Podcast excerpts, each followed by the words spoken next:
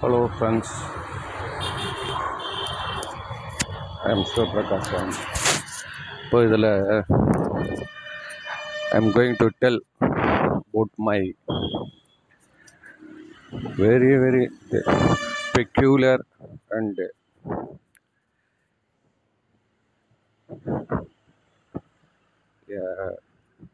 long battle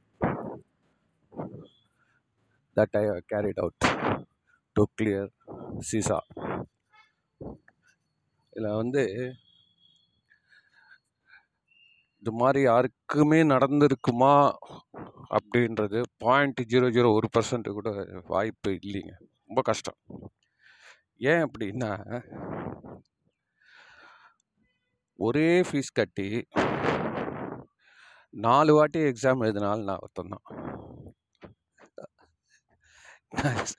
தான் sir இது ஆச்சரியமாக இருக்குது ஒரு வாட்டி தானே அலோவ் பண்ணுவாங்க அப்படின்னா அதுதான் சார் என்னுடைய விதி. இந்த விதி அப்படின்றது ஃபேட் எவ்வளோ பேர் நம்புறீங்களோ நம்பலையோ ஆனால் என் விஷயத்தில் அது நூற்றுக்கு தொண்ணூத்தொம்பது பர்சன்ட் உண்மையாக இருந்தது. தொண்ணூத்தொம்பது பர்சன்ட் உண்மையாக இருந்துச்சு. என்னடா என்ன புதுசு புதுசாக சொல்கிறீங்களே விதின்றீங்க சிசான்றீங்கடா உண்மை. அதாவது இந்த படிப்பு அப்படின்றதே எனக்கு வந்து இல்லை போல இருக்கு. என் விதியில் இல்லை. எது எது எங்கேருந்து இது ஆரம்பித்து இந்த கதையெல்லாம் சொன்னால் வச்சுக்கோங்களேன். இந்த விக்ரமாதித்தன் கதை மாதிரி தான் சிந்துபாத் கதை மாதிரி இது அவ்வளோ பெரிய கதை நடந்திருக்கு.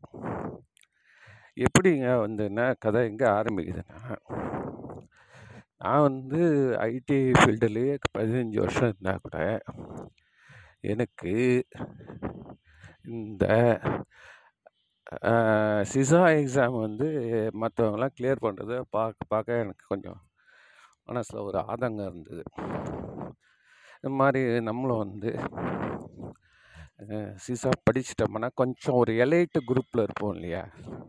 ஸோ சிசா படிக்கலைன்றதை விட இந்த படித்தவங்க பண்ணக்கூடிய அந்த அலப்பறைகளெல்லாம் பார்க்குறப்போ சே இதையும் நம்மளும் முடிச்சு வைக்கிறோம் அப்படின்னு ஒரு ஆவல். ஆனால் என்னென்னா பணம் கிடையாது. அப்போ வந்து இருபத்தஞ்சாயிரரூபா. பத்து வருஷம் முன்னாடியே பதினஞ்சு வருஷம் முன்னாடி இருபத்தஞ்சாயிரரூபா வந்து மொத்த செலவுன்றதுன்னா இன்றைக்கி தேதி மதிப்பு கேடு ஒரு லட்ச ரூபா வச்சுக்கோமே. கிட்டத்தட்ட அதே தான் எனக்கு இப்போ ஆகிருக்குது அந்த ஒரு லட்ச ரூபா எடுத்து வைக்கணுன்னா எப்படி முடியும்? அதெல்லாம் வீட்டில் ஒத்துப்பாங்களா? ரெண்டாவது நீ பாஸ் பண்ணோன்னு என்ன கேரண்டி இருக்குது ஒரு லட்சம் நம்ம எடுத்து வச்சிடலாம் சார். இப்போ வந்து அதில் கண்டிப்பாக அவங்க வந்து அந்த கோர்ஸ் நடத்துகிறவன் வந்து கேரண்டி கொடுத்தானா நம்ம போய் சேரலாம். முன்னாடிலாம் அதெல்லாம் கூட கிடையாது போல இருக்கு. ஏதோ யாரும் எங்கேயோ டியூஷன் படிப்பாங்களே என்னோ சொல்ல நான் கவனிக்கல சொல்லுவாங்க. கொஞ்சம் கிளாஸ் போவேன் அது படித்தேன் இதை படித்தேன் ஆனால் உண்மையிலே பார்த்தீங்கன்னா எனக்கு ஒரு இந்த இப்போ இந்த இப்போல்லாம் ரீசெண்டாக வந்து எல்லா இடத்துல கேரண்டி சொல்கிறான் ஹண்ட்ரட் பர்சன்ட் பாஸ் கேரண்டி நான் ஒருத்தன் சொன்னான் சார். அவன் பேர் கூட நான் சொல்கிறேனே நாலேஜ் அகாடமி அவன் சொன்னான் சைட்டில் இப்படி பார்த்தீங்கன்னா ஃபேஸ்புக்கில் பார்க்குறப்போ ஒருத்தன் வந்தான் நாலேஜ் அகாடமின்னு இருந்தது.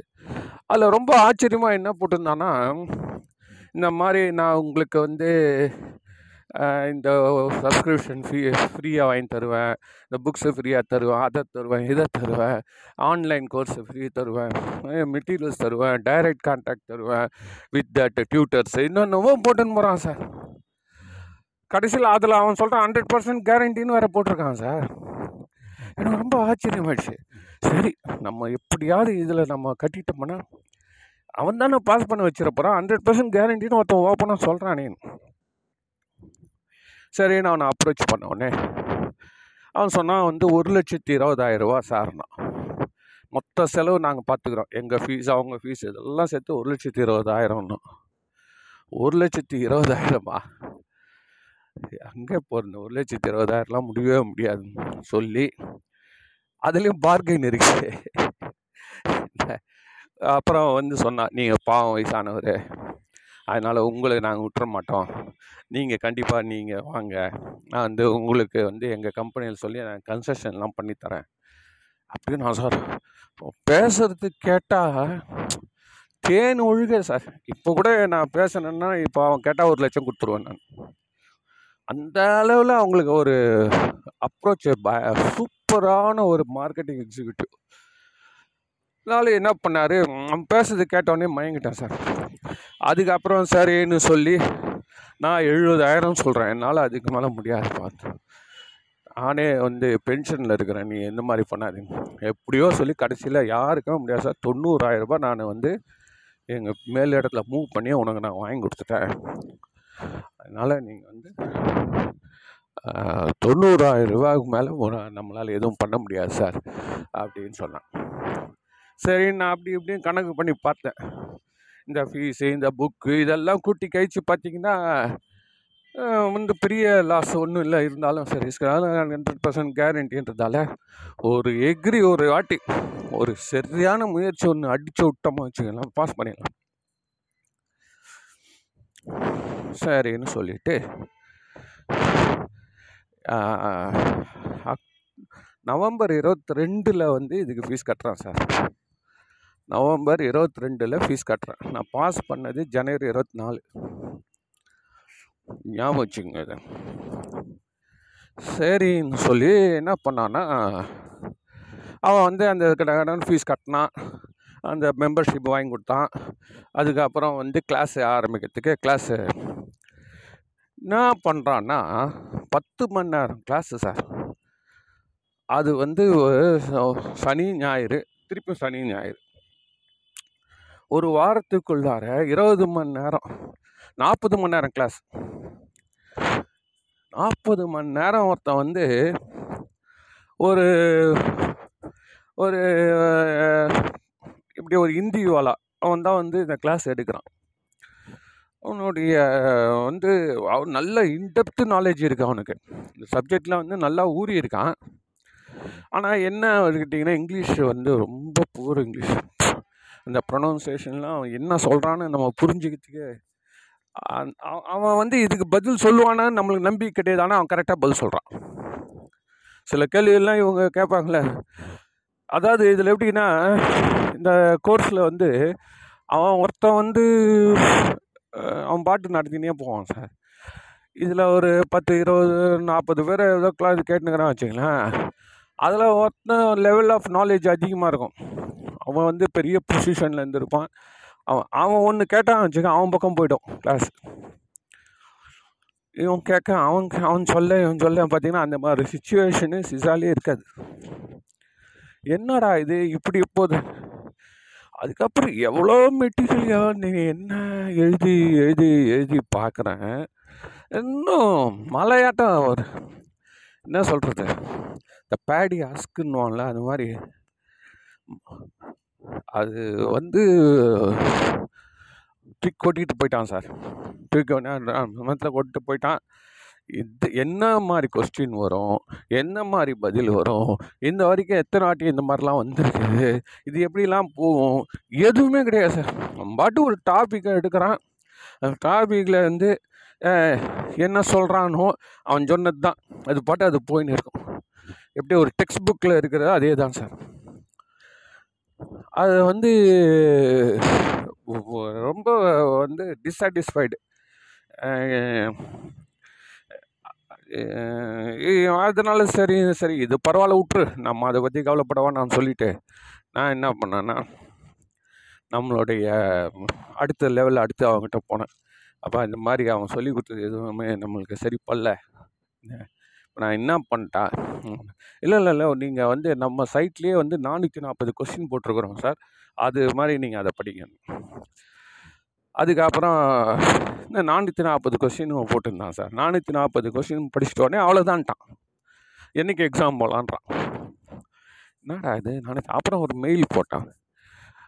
அங்கே இருக்கிற ஹெல்ப் டெஸ்க்லேருந்து சொன்னாங்க. ஆமாங்க இந்த நானூற்றி நாற்பது படிச்சிட்டாலே போதும் அப்படின்னு ரைட்டிங்கில் கொடுத்துருக்காங்க. அது அது வந்து டிப் ஆஃப் அன் ஐஸ்பர்க் கூட கிடையாது. நேனோ ஆஃப் த ஐஸ்பர்க்குன்னு கூட சொல்லலாம். அது இருக்கிற மலை மலையாக இருக்கிற சப்ஜெக்டோடைய இது வந்து எதுவுமே இல்லாமல் எடுத்து வச்சுக்கின்னு ஒரு நானூற்றி நாற்பது கொஸ்டின் போட்டான் சார் அவ்வளோதான் சார் சரி ஆ இவன் சொல்லிட்டானேன்னு சொல்லிட்டு நான் என்ன பண்ணேன்னா என்னால் முடிஞ்ச அளவுக்கு அந்த மெட்டீரியல்லாம் படித்து நானூற்றி நாற்பது படித்து சரி எக்ஸாமுக்கு போயிடலாம் சொல்லிவிட்டு அவங்ககிட்ட சொன்னப்பா நம்ம வந்து ஏன்னா ரொம்ப டிலே பண்ண முடியாது. நான் ஒரு கட் ஆஃப் டேட் வச்சுருக்கேன். இருபத்தி ரெண்டுன்னா இருபத்தி மூணில் நம்ம முடிச்சாகணும். அதுவும் மார்ச்லேயே முடிச்சாகணும். மூணு மாதம் முடிச்சிடலாம். ஏன்? இவன் தான் ஹண்ட்ரட் பர்சன்ட் கேரண்டின்றான் அதுக்கப்புறம் அவங்ககிட்ட கேட்டேன் ஏன்பா? இந்த மாதிரி வந்து ஹண்ட்ரட் பர்சன்ட் கேரண்டின்னு சொல்கிறீங்களே இப்போ நாங்கள் பரிசு போகிறதுக்கு முன்னாடி நீங்கள் எங்களை ஸ்க்ரீன் பண்ணுவீங்களா? யாராவது இது. ஆமாம் பண்ணுவாங்களே. அந்த நான் ஒரு நம்பர் தரேன் அந்த நம்பரில் பேசுங்கண்ணா இவன் அதோட இவன் வந்து ஒதுங்கிட்டான். இவனை பொறுத்த வரைக்கும் அதிலேருந்து ஒதுங்கிட்டான். இவன் சொல்லிட்டு போயிட்டான். நாங்கள் இது? அந்த நம்பரில் ஃபோன் பண்ணால் இவ்வளோ தாங்கன்றான் ஏங்க என்னங்க ஒரு பரீட்சைக்கு நான் ரெடி ஆகிட்டேன்னா இல்லையா? நான் எவ்வளோ பெர்சன்டேஜ் மார்க் எடுக்கிறேன்? நான் எவ்வளோ டைமில் வந்து அந்த பரீட்சையை கிளியர் பண்ணுறேன் இதெல்லாம் இல்லாமல் இன்னும் நீங்கள் கோச்சிங் பண்ணுறீங்க ஒரு மார்க் டெஸ்ட் வைக்க வேணாமா எதுவுமே கிடையாது. தொண்ணூறாயிரம் ரூபாய். இதை நான் வந்து எப்படி சரின்னு சொல்லி ஏற்கனவே ரெண்டாவது ஒரு பெரிய ஜோக் இதில் என்னன்னா முக்கியமான விஷயம் பார்த்தீங்கன்னா ஏற்கனவே சிசா நடத்தின டெஸ்ட்டுடைய கொஸ்டின் பேப்பர் முழுசாக எங்கேயுமே கிடைக்காது சார் ஒருத்தன் என்ன பண்ணான்னா இது சிசா அப்பியர் ஆகிருக்குது அப்படின்னு ஒருத்தன் சொல்கிறான் வச்சுக்கோங்களேன். ஒரு நாலு கொஷின் சொல்லுவான் பத்து கொஸ்டின் இப்போ ஒரு பத்து வருஷம் கொஸ்டின் பேப்பர் செட்டு அப்படின்னே கிடையாது. ஒரு அஞ்சு வருஷம் கொஸ்டின் பேப்பர் செட்டு அஞ்சு வருஷம் கூட விடுங்க சார் அவன் தான் டெய்லி நட்டிங்கிறானே. ஒரு ஐம்பது கொஸ்டின் பேப்பர் வந்து லைவ் கொஸ்டின்ஸ் வந்துதா? எந்த வருஷம் வந்தது? எப்போ வந்ததோட டீட்டெயில்ஸே கிடையாது சார் நம்மலாம் அந்த காலத்தில் வந்து எஸ்எல்சி படிக்கிறோம். காலேஜ் படிக்கிறப்பெல்லாம் அந்த யூனிவர்சிட்டியில் அந்த கைடில் போடுவான். ட்ரிபிள் கே போனால் ட்ரிபிள் கே என்ன போனால் கைடு இருக்கும். அஞ்சு வருஷம் கொஸ்டினை கரெக்டாக போடுவான். எந்தெந்த வருஷம் என்னென்ன கொஸ்டின் வந்தது? அந்த கொஸ்டினோட ஆன்சர் என்ன? இவன் எப்படி கேட்டிங்கன்னா எல்லாரும் நாங்கள்லாம் லைவ் கொஸ்டின்ஸ் தரோம் அப்படின்ட்டு எந்த சைட்லேயுமே ஒரே ஒரு சைட்டில் மட்டும்தான் சார் ஆஸ்க்மியா அது என்ன தெரில அது நான் உங்களுக்கு அப்புறம் சொல்கிறேன் ஆஸ்க் மீ அப்படின்ற சைட் நினைக்கிறேன். அந்த சைட்டில் வந்து ஒரு ஃபியூ இயர்ஸ்க்கு போட்டிருக்கான். அது கூட அவன் வந்து டொமைன் வைஸாவோ இதுவெல்லாம் எதுவுமே ஒன்றும் நீங்கள் கேட்டிங்கன்னா அதுக்கு பதில் வருமே தவிர்த்து அவங்கிட்ட வந்து இருக்காது. இந்த இதை பிடிச்சிக்கப்பா இதுதான் வந்து ஜனவரி வந்தது ஜனவரி பத்தொம்போது வந்தது பிப்ரவரி பத்தொம்போது இது வந்து அதெல்லாம் எதுவுமே கிடையாது. நான் ஏற்கனவே திசா அட்டன் பண்ணவங்களோட கேட்டேன். அப்போது சொன்னேன் ஒன்றும் இல்லைப்பா சிசான்றது நீ ஒரு அஞ்சு வருஷம் கொஸ்டின் பேப்பர் படித்து வச்சுக்கோன்ட்டு ஒருத்தர் போட்டார் போய் தேடி தேடி பார்க்குறேன் எங்கேயுமே அந்த மாதிரிலாம் ஒன்றுமே இல்லை. சரி ஃபண்டமெண்டல்னு சொல்லிட்டு அந்த புக்கு சிஆர்எம் இருக்குல்ல review manual CISA review manual. அந்த சிசா ரிவ்யூ மேனுவலை எடுத்துக்கினேன். எடுத்துக்கின்னு படித்து இவங்க கொடுத்தா நானூற்றி நாற்பது படிச்சுன்னு ஓரளவுக்கு தயார் பண்ணிவிட்டு பரீட்சைக்கு அப்ளை பண்ணிட்டேன். அவன் என்ன சொன்னான்னா இல்லை என்ன சார் போயிடலாமா பரீட்சைக்குன்னா பணத்தை கட்டுறேன்னா கட்டிட்டான். இதில் என்ன ஒரு வேடிக்கைன்னா ஆன்லைன் ப்ராக்டர் மோடு சார் ஐயோ அதை அதை நினைச்சாலே எனக்கு வந்து அப்படியே உடம்பெல்லாம் பற்றிக்கிட்டு வருது. என்ன பண்ணான்னு கேட்டிங்கன்னா ஆன்லைன் ப்ராக்டர் மோட்டில் எங்கிட்ட ஒரு லேப்டாப் இருக்குது ஸோ அந்த லேப்டாப் நம்ம வீட்டில் வந்து வைஃபை கனெக்ஷன் தானே வச்சுருப்போம். வைஃபை கனெக்ஷன் வச்சுருக்கோம். வைஃபை கனெக்ஷன் வச்சுருந்து அதில் போட்டு முதல் நாள் வந்து அந்த இதில் வந்து ஏதோ டெஸ்ட் என்விரான்மெண்ட்டுக்குன்னு டெஸ்ட் பண்ணுறது ஒன்று இருக்குது. அந்த டெஸ்ட்டில் போட்டு பார்த்தா அது என்ன பண்ணுதுன்னா படம் நம்மளது செக்கப் கரெக்டாக இருக்குதா? வீடியோ குவாலிட்டி கரெக்டாக இருக்கா? ஆடியோ குவாலிட்டி கரெக்டாக இருக்குதா?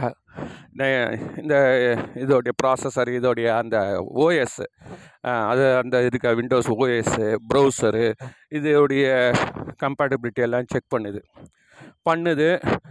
அதுவே ஒரு மூணு நாலு அட்டம் கழிச்சு உங்கள் சிக்னல் இஸ் வீக் ஒரு சிக்னல் இஸ் வீக்குன்ச்சு எப்படியோ பண்ணி ஒரு வந்து ஓகே ஒரு என்வரான்மெண்ட் இஸ் ஓகேன்னு சொல்லிச்சு சார். ஓகேன்னு சொல்லிட்டோன்னே நான் ரெண்டு நாள் முன்னாடி எல்லாம் ரெடி பண்ணி வச்சிட்டேன். ஆஹா நம்ம வந்து வந்துட்டோண்டா அப்படின்னு. அதுக்கப்புறம் எக்ஸாம் எக்ஸாம் அன்னைக்கு நான் அதுக்கு முன்னாடி என் ரூம் எல்லாம் கிளியர் பண்ணி க்ளீன் பண்ணி வச்சு அந்த ரூமில் இருந்து என்னென்ன வீட்டில் உபயோகப்படுத்த பொருள்லாம் இருந்தது எல்லாத்தையும் தூக்கி வெளியில் போட்டு நீட்டாக க்ளீன் பண்ணி வேறு பெட்டு மேலே எதுவும் இருக்கக்கூடாது. அங்கே கட்டில் மேலே நான் பக்கத்தில் வந்து டேபிள் சேர் போட்டு அதில் உட்காந்துருக்கேன் உட்காந்துருக்கேன்னா என்ன அந்த இடத்துல இருக்கக்கூடிய என்ன சொல்கிறது வந்து என்னென்னோ எடுக்க சொன்னான் சார். வால் கிளாக்கு அது இது எது எது இருக்குது எல்லாத்தையும் எடுக்குன்னா அதுக்கப்புறம் இது இது கதை சொல்கிறேன் என்ன பண்ணிட்டான் வந்து இவன் நேராக வந்தான் ஒருத்தன் வந்து ப்ராக்டர் எக்ஸாம் லைவ் எக்ஸாம் வந்தான் சார் லைவ் எக்ஸாம் வந்த உடனே முதல் வேலை ஃபஸ்ட்டு வந்து நம்மளுடைய ஃபோட்டோ அது அது செக் பண்ணுதில்ல சிஸ்டம் நம்மளுடைய கம்பேட்டபிலிட்டியை திருப்பி செக் பண்ணுறான் லைவில் முதல்லேருந்து பரோட்டா சாப்பிட்றோம் சார். ஏற்கனவே நம்ம எல்லாத்தையும் முடிச்சிட்டோம். அதை தூக்கி தூரம் போட்டான் சார். அந்த டெஸ்ட்டு நடத்துகிறவனும் அந்த டெஸ்ட்டு பண்ணவனும் இந்த லைவில் டெஸ்ட் வரவனும் டோட்டலாக வேறு வேறு. நம்ம சொல்லுவோம் இல்லையா? அதிகாரி பாடிட்டாரு நீ ஒரு லோன் சேங்ஷன் பண்ணுறதுக்கு ஒரு ஒரு மேனேஜர் ரெடியாக வச்சுட்டு போயிருப்பாரு. இன்னொருத்தர் அதெல்லாம் முதல்ல தான் ஆரம்பித்தா வச்சுக்கோ உங்களுக்கு லோன் கிடைக்காது. கையெழுத்து போகிற நேரத்தில் மேனேஜர் மாறிட்டாருன்னா உங்களுக்கு லோன் கிடைக்காது. அது உறுதியாக வச்சுக்கோங்களேன். அதே மாதிரி என்ன பண்ணுறா வந்துட்டான் இவன் வந்தவன் என்ன பண்ணுறான்னு கேட்டிங்கன்னா முதல்ல இருந்து ஆரம்பிக்கிறான் சார் லைவ் என்வரான்மெண்ட்டில் லைவ் என்வரான்மெண்ட்டில் போட்டால் வந்து யுவர் கனெக்ஷன் இஸ் வீக்குன்னு வருது. லைவில் மணி வந்து இப்போ ரெண்டு மணிக்கு இப்போ எக்ஸாம் எழுதுறேன்னா ஒன்றே முக்காக்கு இந்த கதை நடக்குது சார் யுவர் கனெக்ஷன் இஸ் வீக்குன்னு பரீட்சை நெருங்கிட்டு இருக்குது. எங்கே போய் யாரை போய் கேட்பேன் என்ன ஏது? ஒன்றுமே புரியல. சார் அதுக்கப்புறம் வந்து எப்படியோ திருப்பி கொஞ்ச நேரத்துலலாம் ட்ரை பண்ணினே இருக்கா. ரெண்டாவது வாட்டி மூணாவது வாட்டி ட்ரை பண்ண ட்ரை பண்ண கொஞ்ச நேரத்தில் வந்தது. வந்த உடனே என்ன பண்ணுறான்னா சில இதெல்லாம் பண்ண ஆரம்பிக்கலாம் பண்ணிட்டோடனே உனக்கு ஆடியோ சரியில்லைன்ட்டான். உனக்கு அடுத்தது ஃபஸ்ட்டு வந்து வீடியோ பார்த்தான் அடுத்தது ஆடியோ உனக்கு ஆடியோ சரியில்லைன்ட்டான். என்னடா அவன்? ஆடியோ வேறு என்ன சார் எனக்கு ஆடியோ வந்து நீங்கள் இந்த மாதிரி காதில் ஒயர் போட்டக்கூடாது அதில் ஒரு பெரிய இது. நம்ம வந்து இந்த மாதிரி ஹெட்ஃபோன் போட்டுன்னு பேசலான்னாலும் அதெல்லாம் எந்த கேட்ஜெட்டும் வச்சுக்கூடாது. என்னுடைய லேப்டாப்பா அது வந்து அவன் பேசுறது எனக்கு கேட்குது நான் பேசுறது அவனுக்கு கேட்கலையா அவன் என்ன சொல்கிறான் இல்லை இல்லை நீ இதை மாற்றுன்றான் அதுக்கப்புறம் மாற்றுனா இப்போ என்ன பண்ணணும்னா இந்த அந்த ப்ரௌசரை திருப்பி இன்ஸ்டால் பண்ணணும் அவன் சொல்கிற ப்ரௌசரு அதை திருப்பி நம்ம இன்ஸ்டால் பண்ணணும் என்னடா இது? ஓடு திருப்பி போயிட்டு என் சனிலாட்ட இந்த ஒரு புதுசாக இந்த வேற ஒரு இதை மாற்றி பய அதை எடுத்துன்னு வந்து வச்சு அதை கனெக்ட் பண்ணி. அதை பண்ணால் அதுக்கும் வரல சார். அதுக்கும் வரல. இப்போ வந்து மணி ரெண்டு தாண்டிடுச்சு. ரெண்டாவது ரெண்டராவது மூணு மணி வரைக்கும் இது இந்த போராட்டம் நடந்து நிற்குது கரெக்டாக வந்து ஒரு மூணு மணிக்கு மேலே கடைசியில் அவன் என்ன பண்ணான்னா ஒரு வழியாக வந்து இந்த வீடு இந்த லேப்டாப்பை எடு. அப்படியே இந்த இந்த ம ம- கிருஷ்ண பரமாத்மா கையில் இருக்கிற சங்கு சக்கரம் மாதிரி சுற்றுறான்றான் அப்படியே சுற்று கீழே என்ன இது காட்டு மேலே என்ன இது காட்டு ரூமை காட்டு அதை காட்டு சரி இதெல்லாம் கேட்குறேன் நியாயம். அது நம்ம செய்கிற தப்பு கிடையாது. நம்ம அது செய்கிறோம் இது எப்போன்னு கேட்டிங்கன்னா எல்லாம் வந்து ஒரு ஒன்றரை மணி நேரம் கழிச்சு நம்ம அலக்கஞ்சுங்கிறப்போ அதை பார்த்துட்டு அதுக்கப்புறம் இதை எடு அதை எடு. ஆமாம் நீ என்ன வந்து க ஏதோ கயிறு ஏதோ கழுத்தில் ஏதோ போட்டுன்னு இருக்கிறியா என்ன? கையில் என்ன கயிறு போட்டுனுக்கிறேன்னா கையில் வந்து நம்ம சாமி கயிறு இருக்குது. இல்லை அதை எடுத்துரு. சரி நான் அதை எடுத்து என்ன கூத்துன்றீங்க? ஒரு வழியாக சரின்னு சொல்லிவிட்டு ஒன்றரை மணி நேரம் கழிச்சு வந்து லைனை ரெடி ஆச்சு சார் இது நடுவில் வந்து எவ்வளோ ஒரு என்ன சொல்கிறது அங்கே இங்கே அலைஞ்சு கிளைஞ்சு இந்த சிஸ்டத்தெலாம் மாற்றி திருப்பி கான்ஃபிகர் பண்ணி திருப்பி பழையபடி அவனை எடுத்தாந்து சேர்த்து அதை கொண்டாந்து ஒரு வழியாக பண்ணி ஆரம்பித்தோம் ஆரம்பித்தா எக்ஸாம் வந்து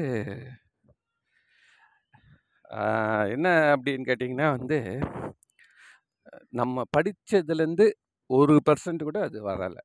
ஒரே ஒரு பர்சன்ட் கூட வரல. நம்ம நானூற்றி நாற்பது சொன்னானே அவன் அவன் வந்து ஃபோர் டுவெண்ட்டி அவன். அவன் போயிட்டான் இது இருந்தாலும் நம்ம ஃபண்டமெண்டல்லாம் ஒரு படிச்சா இதெல்லாம் பண்ணி முடிச்சிட்டோம் சார். முடித்த உடனே ரிசல்ட் என்ன வருது தெரியுங்களா?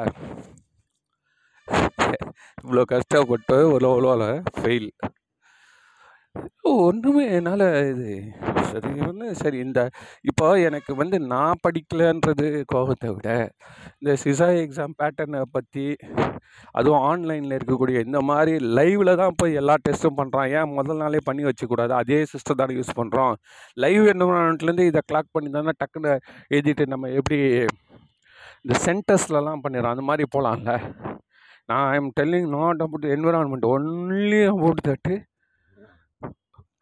media connectivity தான் சொல்கிறேன் நான்.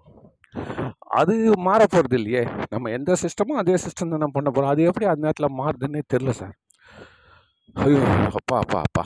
அதுக்கப்புறம் என்ன பண்ணோன்னா என்னுடைய வைஃபை ரூட்டரில் இருந்து லேண்ட் க ஒயர் வாங்கிட்டு வந்து லேண்ட் கேபிளை வந்து இதில் போட்டேன்.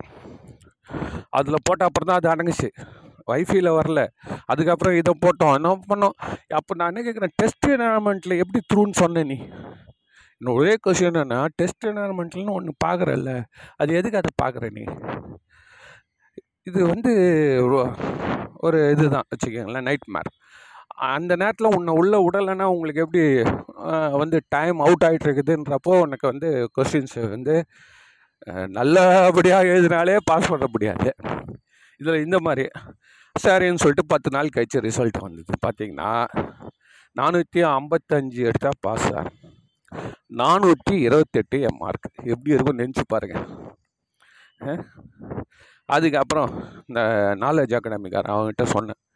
இந்த மாதிரி என்ன ஏன் அவனை எனக்கு கோவம் வந்துச்சு. அவனை பிடிச்ச ஏன்பா நீ வந்து ஹண்ட்ரட் பர்சன்ட் கேரண்டின்னு சொன்ன. பாவி அப்புறம் பார்த்தீங்கன்னா இது எப்படி நீ ஹண்ட்ரட் பர்சன்ட் கேரண்டின்றது எதை வச்சு நீ சொல்கிற அப்படின்னா யார் யார் பாஸ் பண்ணாங்களோ அவங்க எல்லாரும் இவர் தான் கணக்கில் சேர்த்துப்பார்.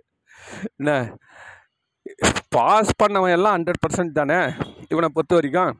ஃபெயில் ஆனவனை பற்றி சொல்ல போதே கிடையாது. ஏன்னு கேட்டால் அவங்களுக்கு திருப்பி இன்னொரு முறை வந்து இந்த கோச்சிங் மெட்டீரியல்லாம் ஃப்ரீயாக தருவாராம். அதனால் அவர் பாஸுக்கு பரீட்சைக்கு அனுப்பவில்லை என்று கணக்கா. அவங்களாம் இன்னும் வந்து பதப்படுது படுத்தப்படுகிறார்கள்.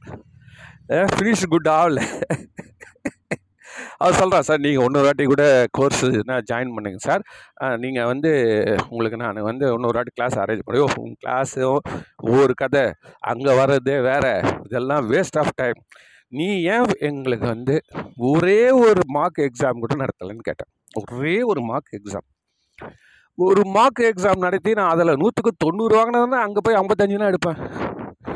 ஒன்றுமே நடத்தாமல் வந்து நீ பாட்டு நேராக ஹண்ட்ரட் பர்சன்ட் கேரண்டி நான் எல்லாத்தையும் இன்ஷூர் பண்ணி என்ன விளாட்றீங்களா நான் அதெல்லாம் சோஷியல் மீடியாவில் எடுத்துன்னு போய்டுவேன். அவன் பேர் டேமேஜ் ஒன்றே அவன் என்ன பண்ணான்? இல்லை இல்லை சார் நீங்கள் ஒன்றா பண்ண அப்படிலாம் பண்ணாதீங்க. நீங்கள் என்ன பண்ணுங்கள் அந்த சிசாக்கு ரெப்ரசன்ட் பண்ணுங்கள் இந்த மாதிரி வந்து ஒரு என்வரான்மெண்ட்டை வந்து அவங்க சைட்லேருந்து அந்த டெஸ்ட் என்வரான்மெண்ட்டை கிளியர் பண்ணி உங்களுக்கு கொடுக்கறதுக்கு ஒன்றரை மணி நேரம் இழுத்துருக்குறான். அது எவ்வளோ பெரிய ஒரு டிஸ்டர்பன்ஸ் அது? அதனால் நீங்கள் ரெப்ரசன்ட் பண்ணுங்க அப்படின்னு சொல்கிறதுல ஒரு உண்மை இருந்தது. ஆமாம் நம்ம ஒன்றரை மணி நேரம் இந்த டென்ஷன் ஆகிருப்போம் இல்லையா? எவ்வளோ ஒன்றரை மணி நேரம் வந்து நினச்சி பாருங்கள் ரெண்டு மணிக்கு பரீட்சை ஆரம்பிக்குதுன்னா மூணு மணி வரைக்கும் நான் கம்ப்யூட்டர் தட்டின்னு இந்த ஒயர் தட்டின்னு உட்காந்துருந்தா அந்த பாவி வந்து அவனால் சரியாக கைட் பண்ண முடியல. அந்த சைடில் பிஎஸ்ஐயில் இருக்கிறவன் சொல்கிறான் நான் எங்களுக்கு தெரியாதுங்க இதெல்லாம் வந்து நான் என்ன பண்ணுவேன்னு தெரியாது. ஏன்பா டெஸ்ட்டில் தானேங்க இதே மிஷினில் தான்ப்பா டெஸ்ட்டில் வந்துச்சுன்னு சொன்னேன். இப்போ ஏன் வரலன்னா எனக்கு தெரியாதுன்றான். அடுத்து நான் என்ன பண்ணணும் சொல்லுன்றான். சொல்லுன்னா அவனால் சொல்ல தெரியல. தேர் டோட்டலி ஹெல்ப்லெஸ் என்னென்னு. அதுக்கப்புறம் இதை போட்டோடனே சிசாவில் வந்து அவன் மெயில் போட்டான். இல்லை நீங்கள் கஷ்டப்பட்டதெல்லாம் உண்மை. நாங்கள் எல்லாத்தையும் எடுத்து பார்த்துட்டோம். அன்டியூ டிலே ஆகிருக்குது அதனால் நீங்கள் என்ன பண்ணுங்கன்னா இன்னொரு முறை நீங்கள் வந்து எழுதுறதுக்கு நாங்கள் உங்களை அலோவ் பண்ணுறோம் அப்படின்னு சொல்லிட்டு ஒரு வவுச்சர் கோடு ஒன்று அமிச்சா. அந்த வவுச்சர் கோடில் வந்து நீங்கள் வித்தின் த்ரீ மந்த்ஸுக்குள்ளார நீங்கள் வந்து போகணும் அப்படின்னா. சரி. சரி எல்லாருமே நல்லவங்க தான் போல இது உலகத்தில் சொல்லிட்டு நம்ம தான் தப்பு பண்ணிட்டோன்னு சரின்னு அடுத்த எக்ஸாம் நான் அவனாண்ட சொன்னேன். எப்பா அடுத்த எக்ஸாம் வந்திருக்கு. இப்போ நான் என்ன ப உன் உன்னுடைய மெட்டீரியல் கிட்டல் எதுவும் எனக்கு வேணாம் நான் பார்த்துக்கிறேன் புரியுதா?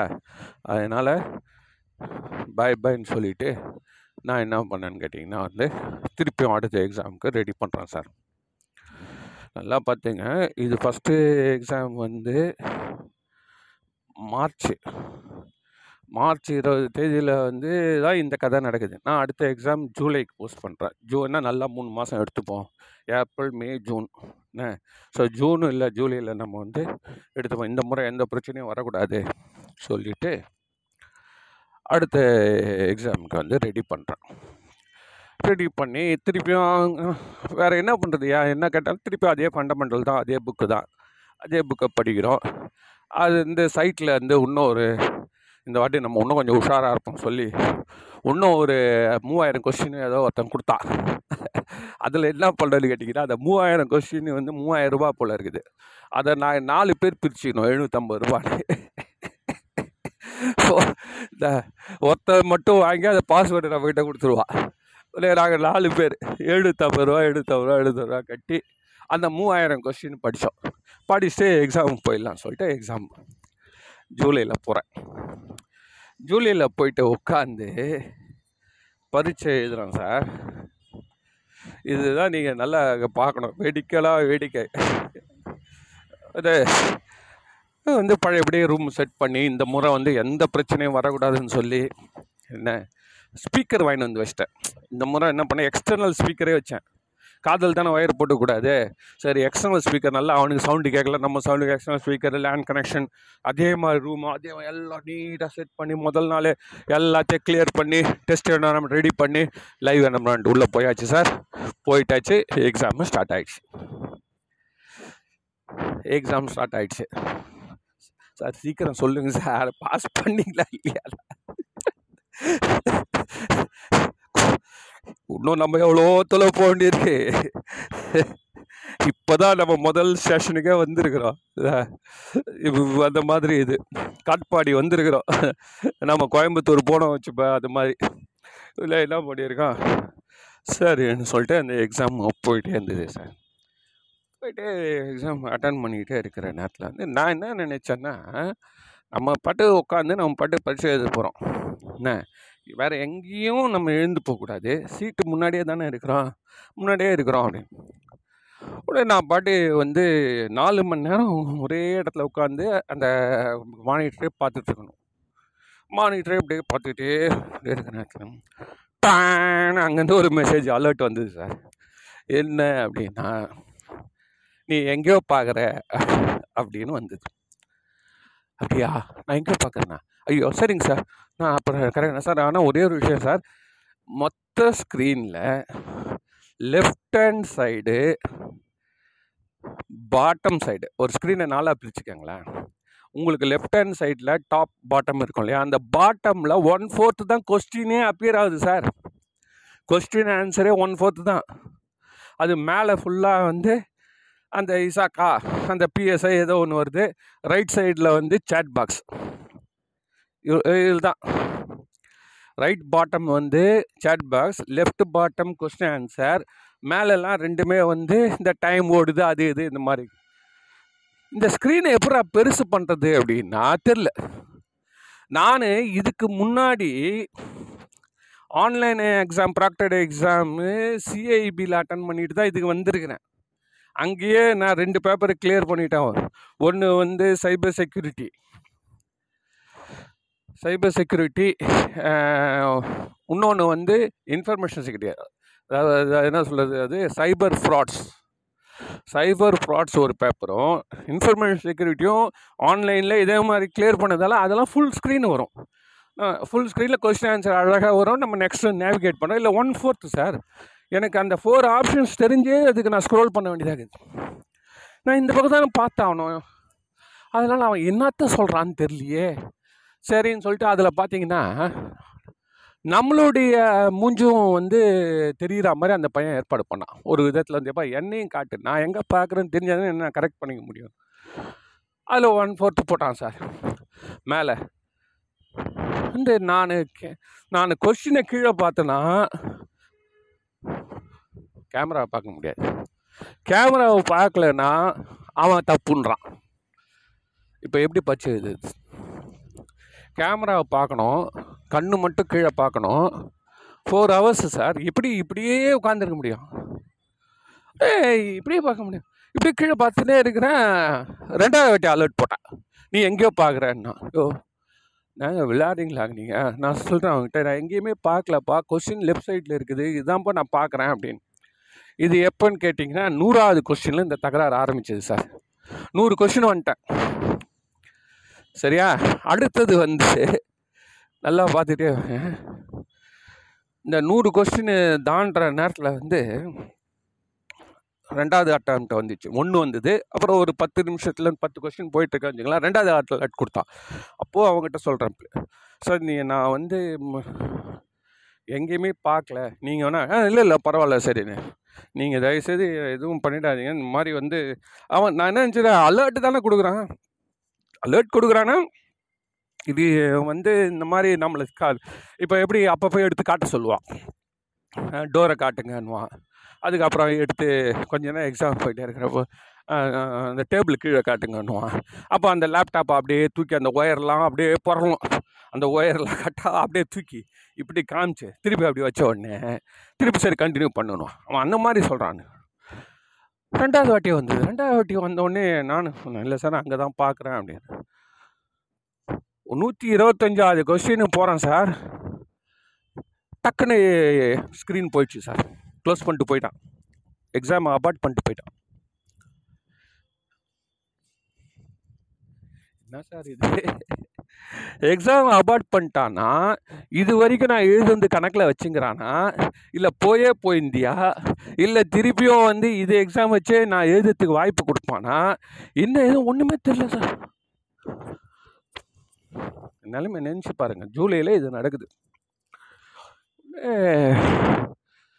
எப்படி இப்போ இந்த முறை வந்து அந்த நாலேஜ் அகாடமி கேட்குறதும் பிரயோஜனம் இல்லை. ஏன்னா அவன் ஏற்கனவே ஒரு வாட்டி வழி காமிச்சிட்டான். இவனும் ஒரு வாட்டி ஃப்ரீ கொடுத்துட்டான். இன்னொரு வாட்டி எப்படி கொடுப்பா? அடாது இப்படி இருக்குதுன்னு சொல்லிட்டு திருப்பியும் வேறு வழி இல்லாமல் பத்து நாள் வெயிட் பண்ணால் மார்க் வந்தது சார் மார்க்கு நூற்றி இருபத்தஞ்சி கொஸ்டின்ஸில் இன்னும் இருபத்தஞ்சி கொஸ்டின் அட்டன் பண்ணணும். நான் நான் நினைக்கிறேன். மேபி அது நூற்றி பத்தோ கூட இருக்கலாம். எத்தனை கொஸ்டின் அட்டன் பண்ணேன் நானூற்றி இருபத்தஞ்சி மார்க்கு சார் இன்னும் இருபத்தஞ்சி கொஸ்டின் இருக்குது எனக்கு தேவை இன்னும் ஒரு முப்பது மார்க்கு தான். பாஸு கிட்ட வந்தாச்சு சார் அவன் அலோவ் பண்ணாமல் தூக்கிட்டான் சார் இன்னும் என்ன பண்ணேன் சரி இந்த முறை திருப்பியும் சிசாக்கு அவங்களுக்கு எழுதினேன். ஏன் சார் நான் வந்து கம்ப்யூட்டர் ஸ்க்ரீனை தான் பார்க்குறேன். அவன் இல்லை இல்லைன்றான். அதுவும் ஸ்க்ரீன் லெஃப்ட் சைடு கீழே பாட்டத்தில் இருக்குது அப்போ ஒருத்தன் எங்கே தான் பண்ணுவான் அப்படின்னா அதெல்லாம் இல்லைங்க. அங்கேருந்து பதில் வருது. அவங்க பிஎஸ்ஐ என்ன சொல்லிட்டாங்களோ? அதான். நீங்கள் வேறு எதாவது ப்ராப்ளம் தான் சொல்லுங்கள் இதில் நாங்கள் வந்து தலையிறதுக்கு எதுவுமே கிடையாது. எக்ஸாமை பொறுத்த வரைக்கும் அவங்களோட டிசிஷன் தான் நாங்கள் ச வந்து சப்போர்ட் பண்ணுவோம். We stand by with the decision which is final as far as technical things are concerned are about the exam environment இதில் நாங்கள் பேசுறதுக்கு எதுவுமே இல்லைன்னா. பிஎஸ்ஐயில் அவனை கேட்டால் அவனை வந்து நான் எஸ்கலேட் பண்ணியிருக்கேன் அங்கே சொல்லியிருக்கேன் இங்கே சொல்லியிருக்கேன்னு எதுவுமே அதுக்கப்புறம் திருப்பி திருப்பி மெயிலில் போட்டு நான் ஒன்றே ஒன்று கேட்டேன். சரிங்க ரைட்டு நீங்கள் சொல்கிறது நான் ஒத்துக்கிறேன். நான் வந்து சைட்டில் தான் பார்த்தேன்றது நான் எப்படி என்ன நம்புறது? நீ சொல்கிறத நான் நம்பினேன்னா உனக்கு அந்த கண்டிப்பாக உனக்கு வந்து ஃபுல் வீடியோ ரெக்கார்டிங் இருக்கும்.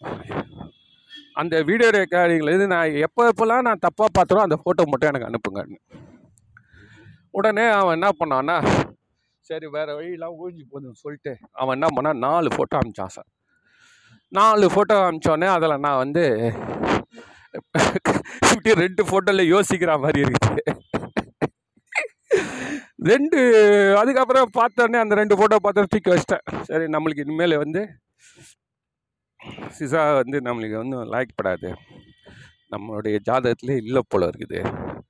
அதுதான் ஃபேட்டுன்றது உண்மைன்னு சொல்லிட்டு வச்சிட்டேன். வச்சுட்டு என் மனசு வந்து ஒரு மாதிரி யோசனை பண்ணுது என்னடா இது? இவ்வளோ ப்ரிப்ரேஷன் பண்ணி இவ்வளோ பணத்தை கட்டி இவ்வளோ பண்ணி இப்படி வந்து உண்மையிலே ஃபெயில் ஆனால் கூட ஒத்துக்கலாமே. இப்போ மொத்தமாக வந்து நூற்றி ஐம்பது கொஷின்ஸ்க்கு வந்து நானூற்றம்பத்தஞ்சு எடுத்தால் போதும். அப்படின்னா நூற்றி இருபத்தஞ்சி கொஷின்ஸே நானூற்றி இருபத்தஞ்சி எடுக்கிறேன்னா அந்த ஆவரேஜ் கணக்கு பண்ணி பார்த்தா நிச்சயமாக நான் வந்து பாஸ் தான் வருது. அடாடா கிட்ட வந்து விட்டோம் இந்த பாவிங்க. என்னடா இவனுங்க வெள்ளைக்காரனுங்க? அதான் அப்பப்போ இந்த விசாலாம் எப்படி அச்சு தத்துவான்னு எனக்கு இப்போ தான் புரியுது. விசாலெல்லாம் அவன் நெக சொல்லிட்டானா எழுந்து வந்துனே இருக்க வேண்டியதான் அப்புறம் நம்ம ஊரில் இருந்தால் கூட தாய் ஊயின் பேசுவோம் ஆடுவோம். அங்கே வந்து இந்த ஃபாரின் போகிற கதையெல்லாம் அவன் எனக்கு அப்போ தான் எனக்கு தெரிஞ்சுது. அவன் ஏன் மடியிலே விசா கட்டின்னு பாஸ்போர்ட் கட்டணும் அடுத்த செகண்ட் ஒன்று உன்னுடைய குடுமி அவன் கையில் இருக்க தூக்கி அடித்து விட்ருவான் என்னதான் வெளிநாடு போய் நம்ம வாழ்ந்தாலும் நம்மளுடைய வேறு வந்து நம்ம அப்பப்போ டச் பண்ணி பார்த்துக்கணும் ஸ்ட்ராங்காக இருக்குதான்னு. அப்பப்போ செக் பண்ணிக்கணும். அது எனக்கு அது அந்த அந்த மாதிரி ஒரு அப்ரூப்டாக அவன் நடந்துக்கினது மனுஷனை மனுஷனாகவே நினைக்கல சார் அவன். சார் நம்மளுடைய என்ன சொல் என்விரான்மெண்ட்டு நீ தான் செக் பண்ணுற அப்பப்போ சுற்றி சுற்றி நீ தான் பார்க்குற எதுவுமே இல்லைன்றப்ப நீ எப்படி திடீர்னு வந்து நீ அங்கே பார்த்து அங்கே பார்த்தா கூட அங்கே எவன் இருக்கான்? நான் ஒன்று கேட்குறேன் நீ அங்கே பார்த்தேன்னு நீ சொல்கிற ரைட்டு நான் அங்கே பார்த்தேன்னா அங்கே யார் இருக்காங்க? அது எப்படி நீ அதுக்குள்ளே அந்த மாதிரி ஒரு டிசிஷன் வரலாம்? நீ என்ன சொல்லணும்? அங்கே பார்த்தோன்னா அந்த இடத்துல உடனே காட்டுன்னு சொல்லலாம்ல. ஆமாம் அந்த இடத்த காட்டு. இதெல்லாம் அங்கே பேசுறதுக்கு ஆர்குமெண்ட் பண்ணுறதுக்கு வாய்ப்பு கிடையாதுங்க. என்ன பண்ண விட்டுட்டேன். அதுக்கப்புறம் திருப்பியும் அந்த மெயில் எடுத்து பார்த்தேன். நம்ம அப்படியா வேற எங்கன்னா பார்த்தோம். நம்ம என்ன அப்படி என்ன யாரோடைய கண்ணு என்ன பார்த்துட்டோம் சொல்லி எடுத்து பார்த்தா பார்த்தா மேலே ரெண்டு ஃபோட்டோவில் வந்து இப்படி மேல் வா சவுத்தை அதாவது என்ன சொல்கிறது உத்தரத்தை நம்மளோட சீலிக்கு பார்க்குற மாதிரி கொஞ்சம் அப்படி இருக்குது கீழே ரெண்டு ஃபோட்டோ கரெக்டாக கொஷின் சைடில் இருக்க பார்க்குற மாதிரி தான் இருக்குது. அவன் நாலு போ நாலு ஃபோட்டோ பாஸ்போர்ட் சைஸ் நாலு ஃபோட்டோ ஒரே ஃப்ரேமில் போட்டு அனுப்பிச்சிருந்தான். எல்லாம் ஒரே மாதிரி தானே இருக்கும் பெரிய டிஃப்ரென்ஸ் இருக்காது அதனால் நான் அதை ஃபுல்லாக டீப்பாக பார்க்கல அதான் இல்லைன்னு சொல்லிட்டான் ஃபோட்டோவும் அனுப்பிச்சான் இனிமேல் நேரத்தை பார்க்குறேன் டக்குன்னு பார்த்தா கீழே பார்த்தா ரெண்டு ஃபோட்டோ வந்து கொஷின் இருக்கிற சைடு தான் பார்த்துருக்கேன். ஆஹா இதை நம்ம ஏன் முயற்சி பண்ணக்கூடாதுன்னு சொல்லி உடனே அதை எடுத்து இசாக்காக்கு அமிச்சேன். பாருங்க சார் நான் வந்து ரெண்டு கொஸ்டினில் வந்து கீழே தான் பார்க்குறேன். அப்படி ஃபிஃப்டி ஃபிஃப்டி பார்த்தா கூட பெனிஃபிட் ஆஃப் டவுட் எனக்கு தான் நீங்கள் கொடுக்கணும். ஒரு நாலு மணி நேரம் ஒருத்தன் கழுத்தை அப்படியே வச்சுன்னு ஒருத்தன் ஒரு மனுஷன் வந்து கேமராவே பார்த்துன்னு இருக்க முடியுமா? கேமராவே பார்த்தா கொஷின் எப்படி அட்டன் பண்ண முடியும்? இத்தனைக்கும் என்ன அவன் அவன் என்னை வந்து எஜெக்ட் பண்ணுறப்போ நான் வந்து கேமராவையே பார்த்துன்னு இருக்கேன் கேமராவே பார்த்துன்னு இருக்கிறேன் கீழ்கண்ணில் படிச்சுன்னு இருக்கிறேன் சார். இந்த அநியாயம் எங்கன்னா நடக்குமா? அதுக்கப்புறம் அந்த கொஸ்டின் அடுத்தது புரிய போகிறது கிடையாது அதையும் நான் நேராக படிக்கக்கூடாதுன்னு சொன்னால் இது என்ன இது? அப்படின்னோடனே சிசா அவன் வந்து உடனே அவன் ஒத்துக்கினான். இல்லைங்க உங்களுடைய ப்ராப்ளத்தை நாங்கள் எங்கள் கமிட்டியில் வச்சு பேசினோம் உந்தில் ஒரு நியாயம் அது நியாயம் இருக்கலாம் சொல்ல. அதனால் நாங்கள் இன்னொரு முறை உனக்கு ஒரு அட்டம்ப்ட் தரோம். அப்படின்னு சொல்லி இன்னொரு வாட்டி அமிச்சான் சார். அப்பா. என்ன சார்? பரவாயில்லையே. பாஸ் பண்ணிட்டீங்களா சார் அப்போ நீங்கள் அப்படின்னு நீங்கள் கேட்குறது தெரியுது. இந்த முறை பாஸ் பண்ணிட்டீங்களா ஃபிஃப்டி பர்சன்ட் தான் வந்திருக்கிறோம் இன்னும்.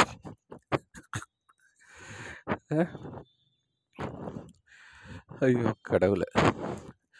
ஸோ இப்போ இது இது என்ன ஆச்சு கேட்டிங்கன்னா ரெண்டு முடிஞ்சிருக்குது. ரெண்டு அட்டம் டூ ஓவரு அதாவது நம்ம என்ன சொல்கிறோம் முதல் முறை வந்து நானூற்றி இருபத்தெட்டு மார்க் எடுத்தோம்.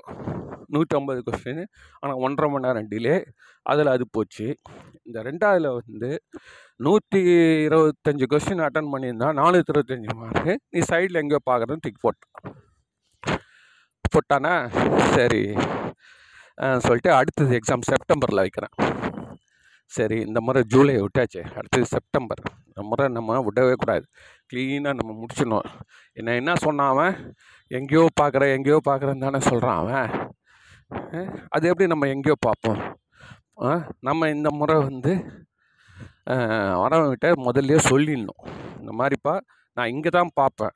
ஏன் அப்படின்னு கேட்டால் கொஷின் இங்கே தான் இருக்குது. உனக்கு எதாவது ப்ராப்ளம் இருந்தால் சொல்லிவிடு நான் இப்போவே நான் வந்து போயிடுறேன். நம்ம முதல்ல பேசிடலாம் இந்த முறை. ஏன் அப்படின்னு கேட்டால் எவனோ ஒரு பையன் இந்த ப்ராக்டர்னு உட்கார்றான் இல்லையா? அவெல்லாம் வந்து அந்த நேரத்துக்கு என்கேஜ் பண்ணக்கூடிய ஃப்ரீலான்சர்ஸ் அவங்களுக்கு அந்த அளவுக்கு இதெல்லாம் இருக்காது. இப்போ சிசா இசாக்காக இருக்கக்கூடிய மெச்சூரிட்டி அவங்களுக்கு இருக்காது. அவங்க வந்து ஏதோ சொல்லி கொடுத்தது சொன்னபடி இப்போ சொல்லிச்சுட்டு போகிற ஆளுங்கன்றதால இந்த முறை நம்ம வந்து தெளிவாக பண்ணலாம். சொல்லிட்டு திருப்பி படிக்கிறேன் திருப்பி அதே புக்கு அதே படிப்பு திருப்பி போய் கொஸ்டின் அதே மாதிரி உட்காந்து எல்லாம் செட் பண்ணால் வழக்கப்படி நம்ம பட்சத்தில் எதுவுமே வராது. ஒன்று கொஸ்டின் கூட வராது. எனக்கு அது படிக்கிறப்ப எனக்கு ஒரு பெரிய ஆனந்தம் என்ன தெரியுமா? ஒரு கொஸ்டினுக்கு ஆன்சர் தெரிலன்னா நான் ரொம்ப தெளிவாக மனசு சொல்லிவிடுவேன் சே இந்த கொஸ்டின்லாம் வராதுடா ஏன் அப்படின்னா எந்த கொஸ்டினுமே வராது. எந்த கொஸ்டின் அவ கரெக்டாக ஒரு பெர்முட்டேஷன் காம்படிஷன் வச்சுருக்காங்க சார் தட் இஸ் ஷியூர் அவன் வந்து சிசால வந்து இதை வந்து மிஷினில் தான் அவன் பண்ணுறான் மனுஷனாக அவன் பண்ணல. ஏன்னா ஒரு ஒரு ஒரு நாளைக்கே எத்தனையோ எக்ஸாம் நடத்துகிறான் என்ன டைமிங் போட்டு வச்சுருக்கான். அது வருஷம் ஃபுல்லாக அப்படின்னா ஒரு ரெண்டாயிரம் எக்ஸாமாவது ஒரு வருஷத்துக்கு நடத்தினா அவன் வந்து அதுலேயும் திருப்பி வராமல் இருக்கணும்னு நினைக்கிறான்னா அவன் எத்தனை ஆயிரம் ஆயிரம் கொஸ்டின்ஸை வச்சுருப்பான். அதெல்லாம் நம்ம சிந்திக்கணும். அந்த ரெப்புடேஷன் வராமல் பார்த்துக்கிறான் ஆ அதில் அதில் ஒன்றும் சந்தேகம் இல்லை. சிசாவை பொறுத்த வரைக்கும் சார் அவன் வந்து நம்மளை குழப்பம் பண்ணுறது தான் ஜாஸ்தியை தவிர்த்து நம்மளை வந்து கரெக்டான ஆன்சர் எது அப்படின்னு கேட்டால் நம்ம எழுதிடுவோம் அதோட அது போயிடுச்சுன்னா பிரச்சனையே இல்லை. இன்னும் ரெண்டு மூணு ஆன்சர் ஏற்றாந்து கிட்ட நிறுத்துவான் பாருங்க. அந்த கன்ஃபியூஷனில் எதிர்த்து நிற்கிறது தான் சிசா. நாலு பேர் நாலு தான் சொன்னாலும் உன் கருத்தில் நீ தெளிவாக இருக்கிறியா? அதுதான். சரி அதெல்லாம் நான் அப்புறம் சொல்கிறேன் இப்போ நம்ம வந்து அடுத்தது.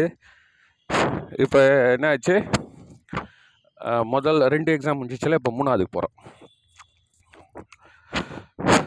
இந்த மூணாவது எக்ஸாமு போயிட்டு திருப்பியும் வந்து இந்த முறை உட்காந்தேன் உட்காந்து டக்கு டக்கு டக்குன்னு எழுத ஆரம்பிக்கிறேன் சார். எழுத ஆரம்பிக்கிறப்போ ஒரு எழுபத்தஞ்சு கொஷின் இருக்கிறப்ப திருப்பி கொரோனா வந்துடுச்சு சார். என்ன பண்ணிட்டா? அங்கேருந்து அலர்ட் வருது. நீ எங்கேயோ பார்க்குறேன்னு எனக்கு சரி, எனக்கு ஆஹா. வந்துட்டாடா வந்துட்டாடா உடனே இல்லை இல்லை வரல அவனுக்கு இந்த மாதிரி சொன்னேன் தம்பி நான் அதில் ரொம்ப பாதிக்கப்பட்டேன் நீ என்கிட்ட சொல்லாத. நீ வந்து நல் நல்லா பாரு. கொஸ்டின் வந்து இந்த இதில் தான் வருது. அதனால் நான் வந்து வேறு வழியே கிடையாது. நான் ம கேமராவை மட்டும் பார்த்துருந்தேன்னா எப்படி பார்க்க முடியும்? புரியுதா தம்பி? ஏ எனக்கு அறுபத்தோரு வயசாகுதுப்பா நீ வந்து என்ன போய் நீ இந்த மாதிரி சந்தேகப்படுறியே? நான் எதுக்கு இந்த பரீட்சையை எழுத வரணும்? சொல் ஆ? அதுவும் வெளியில எல்லாம் பத்தாயிரம் ரூபாய் கொடுத்தா அவன் வந்து எவனோ எழுட்டு போகிறானான் இதெல்லாம் வேறு நியூஸ் வருது. இப்படிலாம் நான் சொன்னேன். இப்படி அதை அவங்ககிட்ட சொல்லலை. அதெல்லாம் நேரத்தை சொன்னேன். இப்படிலாம் எந்த விதமான மால் ப்ராக்டிஸும் இல்லை இல்லை sir you please carry on sir நான் நத்திங் ராங் சார் அப்படின்னு போட்டான். எழுபத்தஞ்சு கொஸ்டினில் நல்லா பேசுகிறான் அந்த பையன் அதெல்லாம் உண்மையில் போன வாட்டியோட இந்த வாட்டி ரொம்ப நல்லா பொறுமையாக நல்லா பேசுகிறான் பேசிட்டு அவன் மெசேஜ் அனுப்பிச்ச உடனே சரிப்பா நல்லா பார்த்துப்பா என் மேலே நீ ஏதாவது தப்பு இருந்தால் யூ கரெக்ட் மீ பட் வந்து இதுதான் வழி. நீ ஒன்று பண்ணு. என்னுடைய முகத்தையே எனக்கு போன வாட்டி ஒருத்தன் காமிச்சான். அந்த மாதிரி சைடு ஸ்க்ரீனில் ஆ அதெல்லாம் முடியாது சார் ஸ்ட்ரிக்டாக சொல்லிட்டான். அதெல்லாம் மூஞ்ச உனக்குலாம் காட்ட முடியாது. அது போன வாட்டி ஒருத்தன் காமிச்சான். இந்த தர முடியாது. என்னப்பா இப்படி பேசுகிறியாப்பா சரிப்பா சரி நான் கொஞ்சம் எழுந்து டாய்லெட் போட்டு போயிட்டு வாங்க சார் நல்லாப்பா ஒன்றும் பிரச்சனை இல்லை சார் நான் பார்த்துக்கிறேன் சார் மாதிரி போயிட்டு வாங்கடா. சும்மா அவன்கிட்ட ஃப்ரெண்ட்ஷிப் பிடிக்கிறதுக்காக நான் வந்து கொஞ்சம் கொஞ்சமாக அப்பா அப்பான்னு கொஞ்சம் அன்பாக பேசினேன். டக்குன்னு தொண்ணூறு கொஸ்டின் போகிறப்ப அடுத்த வாட்டி ஒரு அலர்ட் போட்டு விட்டான். நீ எங்கேயோ பார்க்குற நான் உடனே அவனுக்கு முழு நீலாம் அனுப்புகிறேன் தயவுசெய்து என்ன நீ வந்து எவிக்ட் பண்ணிடாத. போன வாட்டி எவிக்ட் ஆகிட்டு தான் வந்திருக்கிறேன். என்ன? அதனாலே எனக்கு வந்து நீ உன் சந்தேகம் எதுனாலும் கேளு. நான் இப்படி பார்க்கவே முடியாது. பார்த்தனா பரிசு எழுத முடியாது. அப்படின்னு அவங்ககிட்ட பேசுகிறேன் அப்புறம் நான் முடிவு பண்ணேன். இவங்ககிட்ட பேசி நம்ம எதுக்கு நம்ம என்ன இருந்தாலும் ஒத்துக்கு போது கிடையாது இவனுங்க. நம்ம கண்ணு வந்து கேமரா விட்டு எடுக்க வேணாம்டா. கேமராலே கண்ணு வச்சுட்டு என்ன? அப்படியே ஓரக்கண்ணில் கொஷினை பார்க்கணும். எப்படியோ நம்மளுக்கு என்ன? இந்த இன்னொரு ஐம்பது கொஷின் தானே? அந்த ஐம்பது கொஷினுக்கு நூறு வந்துட்டோம். நூறுலேயே கொஞ்சம் நல்லா படித்த மாதிரி தான் தெரியுது மார்க்கு அதனால் நம்ம வந்து இந்த வாட்டி ஏன் நம்ம எடுக்கக்கூடாது. சொல்லிவிட்டு இப்படியே கேமராவை நேராக பார்த்துக்கினேன் அப்படியே கழுத்து அப்படியே வலியோடு அப்படி கீழே அப்படி இப்படி பார்த்து அப்படி அடிக்கிறேன். டக்குன்னு ஸ்க்ரீனில் தூக்கிட்டான் சார். ஆஃப் பண்ணிட்டு போயிட்டான். திருப்பியும் ஃபெயிலாக பாஸ் ஆனே தெரியாது ரிசல்ட்டு அதுக்கப்புறம் பத்து நாள் வெயிட் பண்ணோம். வெயிட் பண்ணோடனே ரிசல்ட்டு ஃபெயிலுன்னு வருது. நூறு கொஷின் எழுதினேன். மார்க் நானூற்றி இருபத்தஞ்சி.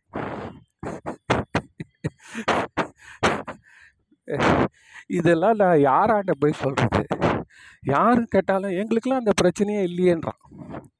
எங்களுக்கெல்லாம் யாருக்குமே அந்த பிரச்சனை இல்லையப்பா. அதனால ஸ்மூத்தாக முடிஞ்சிச்சேன்றான். ஒருத்தன் மட்டும் சொன்னான் சார் நான் பத்தாயிரம் ரூபாய் கட்டியே ஒரு ஆளை உட்கார வச்சு பாஸ் பண்ணிட்டே போயிட்டேன். நீங்கள் என்ன சார் இது? மூணு வாட்டியா? உடனே இன்னொரு வாட்டி கேட்டால் கொடுப்பானுங்களா? ஏற்கனவே வந்து மூணு வாட்டி ஆகிப்போச்சு எப்படா கொடுப்பானுங்கன்னு சொல்லிட்டு திருப்பி எழுதினேன் சார். திருப்பி விடலை. திருப்பி ஒரு இசாக்கு மெயிலை போட்டேன். போட்டு அப்போ தான் நினச்சேன் இந்த விதின்றது உண்மை தான் போல் இருக்குது மனுஷனுக்கு. சரி நம்ம இந்த படிப்பு துறைன்றது நம்மளுக்கு கிடையாது. நம்ம வந்து பிஎஸ்சியோடு நின்று போச்சு என் படிப்பு. நான் வந்து சேராத கல்வி இல்லை அதுக்கப்புறம். அதுக்கப்புறம் எம்எஸ்சி சேர்ந்தேன் டிஸ்கண்டினியூ பண்ணேன். எம்பிஏ சேர்ந்தேன் டிஸ்கண்டினியூ பண்ணேன். எம்சிஏ சேர்ந்தேன் டிஸ்கண்டினியூ இல்லை இல்லை. அது மாதிரி எவ்வளவோ படிப்புகள் எல்லாமே வந்து என்னென்ன சேரணும் எல்லாமே போயிடும் படிப்பு. எனக்கு அந்த அது உண்மையிலே அது ஏதோ இருக்குது உலகத்தில். அதனால் அது தடுத்துருச்சு. கிடையாது அப்படின்னு. அப்போ நம்ம விதிப்படி நம்ம இனிமேல் வந்து படிப்புன்றது ஏற கட்டிட்டு சரி விட்டுடலாம். சும்மா ஏதோ வந்து இது நான் நினச்சி பார்த்தேன். சப்போஸ் இந்த மாதிரி ஆஃபீஸ்க்கு போயின்னு வந்து இருக்கிறப்போ எல்லாரை போல சிசா கட்டி நான் போய் என் கதி இன்னும் ஆயிருக்கும். நினச்சிப்பார் ஏதோ நம்ம ரிட்டையர் ஆனதால் நம்ம வந்து ஓரளவுக்கு நம்ம நம்மளுடைய இன்ட்ரெஸ்ட்டை பெர்சீவ் பண்ணுறதுக்காக பண்ணுறோம் ஆனால் ஒருத்தன் சர்வைவலுக்காக அப்படி பண்ணால் இந்த மாதிரி ஒரு கொடுமை பண்ணுறானுங்களே இந்த மாதிரி இருக்கானுங்களே. இப்போ ஒரு படிப்பு ப்ராக்டர்ட்னு ஒன்று வந்துட்டு கடைசியில் இவ்வளோ ஒரு டார்ச்சர் பண்ணுறானுங்களே இந்த மாதிரி ஒரு என்விரான்மெண்ட்டை அவங்களுக்கு யார் தான் சொல்கிறது ஜென்யூனான ஒரு ஆள் அஃபெக்ட் ஆகிறான்றது அவங்களுக்கு யார் புரிய வைக்கிறது? அப்போ தான் வந்து அந்த வெஸ்டர்னர்ஸோடைய அந்த இது தெரிஞ்சுது. சரி ரைட்டு. இவனுங்க இப்படி தான் இருக்கானுங்க இருந்துட்டு போகிறானுங்க இவனுங்க வந்து இப்படிலாம் இருக்கானுங்களே அப்படி வந்துட்டு நான் என்ன பண்ணேன்னா சரி இதை நம்ம எப்படி எடுத்துன்னு போகிறது எடுத்துன்னு போகலாமா வேணாமா? அப்படின்னு சொல்லிட்டு திருப்பியும் வந்து ஒரு சிசாக்கு திருப்பி போட்டேன். என்னங்க இது? அநியாயமாக இருக்குது ஒரு இந்த மாதிரி ஒருத்தனை இது பண்ணுறீங்களே கொடுமைப்படுத்துறீங்களே. அவன் சொல்லிட்டான். இது. நாங்கள் வந்து இதை பிஎஸ்ஐக்கு அனுப்புகிறோம் அவங்க என்ன சொல்கிறாங்க பார்க்கலாம். திருப்பி பதிலே வரல. ரெண்டு மூணு வாட்டி ஃபாலோ பண்ணுவோன்னே இல்லை இல்லை நாங்கள் பிஎஸ்ஐ கேட்டுட்டோம். அவங்க வந்து அந்த யார் அந்த ப்ராக்டட் நடத்துகிறவன் சொல்லிட்டான். க்ளீனாக சொல்லிட்டான். எங்களுடைய ரெக்கார்ட்ஸ் படி நீ வந்து பண்ணது தப்பு. அதனால் நாங்கள் வந்து அவங்ககிட்ட நிற்கிறோம் அப்படின்னு. அப்படின்னோடனே நான் சொன்னேன் சரிங்க ரைட்டு அப்படியே நீங்கள் செய்யுங்க. அதில் ஒன்றும் தப்பு கிடையாது. ஆனால் எனக்கு வந்து அதை பற்றிய ப்ரூஃப் கொடுக்கணுமா வேணாமா? இந்த முறை நீ எனக்கு அதே மாதிரி ஃபோட்டோ கொடு. நான் உண்மையிலே தப்பு பண்ணியிருந்தேன் ஏன்னா ஏன்னா இந்த வாட்டி ரொம்ப ஷூரு கொஸ்டினே பார்க்கல. கொஸ்டினே கொஸ்டினே பார்க்காம இருக்கிறப்போ தூக்கியிருக்கான்ல போன வாட்டினால கொஸ்டினை பார்த்து தூக்குறான் இந்த வாட்டி அதான் கொஸ்டினே பார்க்கல. கேமரா தானே பார்த்துனுக்கிறேன் அப்போ எப்படி தூக்குவான்? அதனால் அதை நான் கேட்டேன். இதுக்கு நடுவில் ஒரு சின்ன விஷயம். இந்த எக்ஸாமுக்கு படிக்கணும் ப்ரிப்பேர் பண்ணணும் பேண்ட் வித்து லேப்டாப்பு அது எல்லாம் சொல்கிறான் இல்லையா? அதில் ஒரு முக்கியமான ஒரு இப்போ ஒரு ஷரத்து ஒன்று வந்து அந்த கொஷின்ஸில் வந்து அந்த இப்போ என்ன சொல்கிறது ப்ரீ கண்டிஷன்ஸ் அந்த எக்ஸாமுக்கான அந்த ப்ரீ கண்டிஷனில் வந்து என்ன போட்டிருக்கான் தெரியுமா? அப்போ தான் படித்து பார்க்குறோம் சார். ரெண்டே ரெண்டு விஷயந்தான் முக்கியமாக போடுறான். ஒன்று வந்து மொபைல் ஃபோன் நாட் அலோடு ரெண்டாவது வேறு எங்கேயும் பார்க்கக்கூடாது வேறு எங்கேயும் பார்க்கக்கூடாதுன்னா ஸ்க்ரீனை விட்டு கூட வர பார்க்கக்கூடாது ஸ்க்ரீனுக்குன்னு ஒரு நாலு திக்கு இருக்கும்ல. அடப்பா அதை ரொம்ப சீரியஸாக எடுத்துக்கிறான். கண்ணை மட்டும் நீ எங்கன்னா திருப்பினா கோவிந்தாடா நீ. அது அப்புறம் தான் மூணாவது எக்ஸாமில் தான் பார்த்தா அடாட்டாட்டா அப்போ எப்படி தான் நம்ம எழுதுறது? இவனுங்க ஏன் ஃபுல் ஸ்க்ரீனு தரமாட்டேன்றான்? நான் ஒரே ஒரு கொஸ்டின் கேட்டேன். ஏன்ப்பா கொஸ்டினை ஃபுல் ஸ்க்ரீனுக்கு ஏன்பா நீங்கள் தரமாட்டேன்றீங்க? மேக்ஸிமைஸ் பண்ணுற மாதிரியே இல்லையாப்பா? அவனை பிடிச்சி கேட்ட உடனே அங்கேருந்து சிசாவில் வந்து பயங்கர கோவத்தோட ஒரு மெயில் மாதிரி வந்து ஏற்கனவே மூணு வாட்டி நீ வந்து ஒரு ஃபீஸ் கட்டி மூணு வாட்டி அட்டன் பண்ணிட்ட. இதுக்கு மேலே எங்களுக்கு வந்து எங்களுடைய பயிலாலேயே இடம் கிடையாது. கொடுக்கறதுக்கு. அவ்வளோதான் கொடுக்க முடியும் மேக்ஸிமம் ம் என்ன நீ சும்மா நீங்கள் வந்து வந்து ரூல்ஸு ஃபாலோ பண்ணுறது இல்லை ஃபோட்டோ கேட்குற ஃபோட்டோன்றது எல்லாம் வந்து ப்ராக்டரோடைய டொமைனு அதெல்லாம் செக்யூரிட்டி படி எங்களுடைய செக்யூரிட்டி நார்ம்ஸ் படி அதெல்லாம் தர முடியாது அப்படின்னு போட்டார் சார்.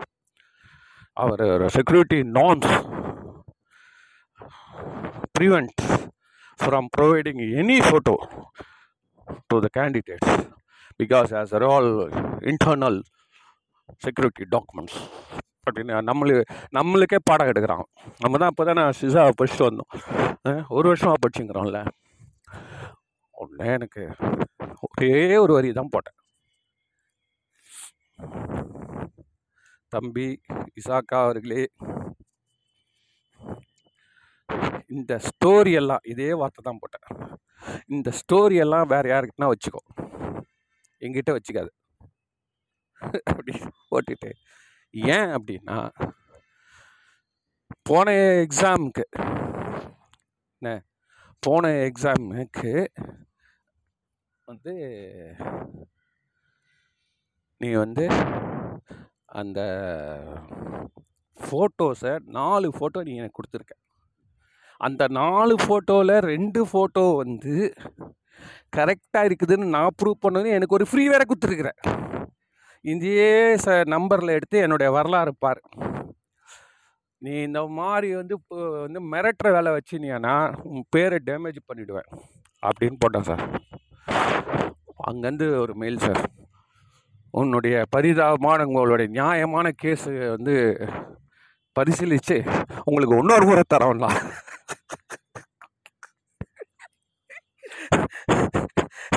ஃப்ரீ தரோம். இதான் ஃபைனல் மாவனை இதோட நீ அவ்வளோதான் அப்படின்னா. இது என்னடா இதுன்னு சொல்லிட்டு இதில் இன்னொரு ஒரு வேடிக்கைன்னா எங்கள் வீட்டில் இருக்கிற யாருக்குவே தெரியாது. நான் என்ன பண்ணியிருக்கேன் எல்லாரும் முடிவு பண்ணிட்டாங்க. நான் எப்பயோ ஃபெயில் ஆகிட்டேன் என் டாக்டரு ஒய்ஃபு எல்லாம் ஒரு லட்சம் காலி.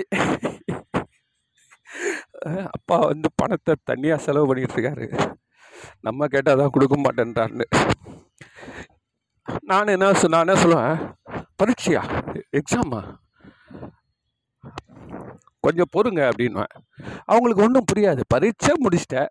அப்போ வந்து இவர் என்ன பண்ணுறாருன்னா திருப்பி திருப்பி ஒரு ஒரு ஒரு ஒரு ஐம்பதாயிரம் ரூபாய் கட்டிட்டு இருக்காருன்ட்டு அவங்க மனசில் அடிச்சிருக்கிறாங்க மூணாவது அட்டோட்டுக்கு ஓ இவர் ஐம்பதாயிரம் ரூபா கட்டிட்டு யா உனக்கு பென்ஷன் ஃப்ரீயாக வருது செலவு பண்ணிகிட்டு இருக்க பண்ணிக்கோன்றாங்க.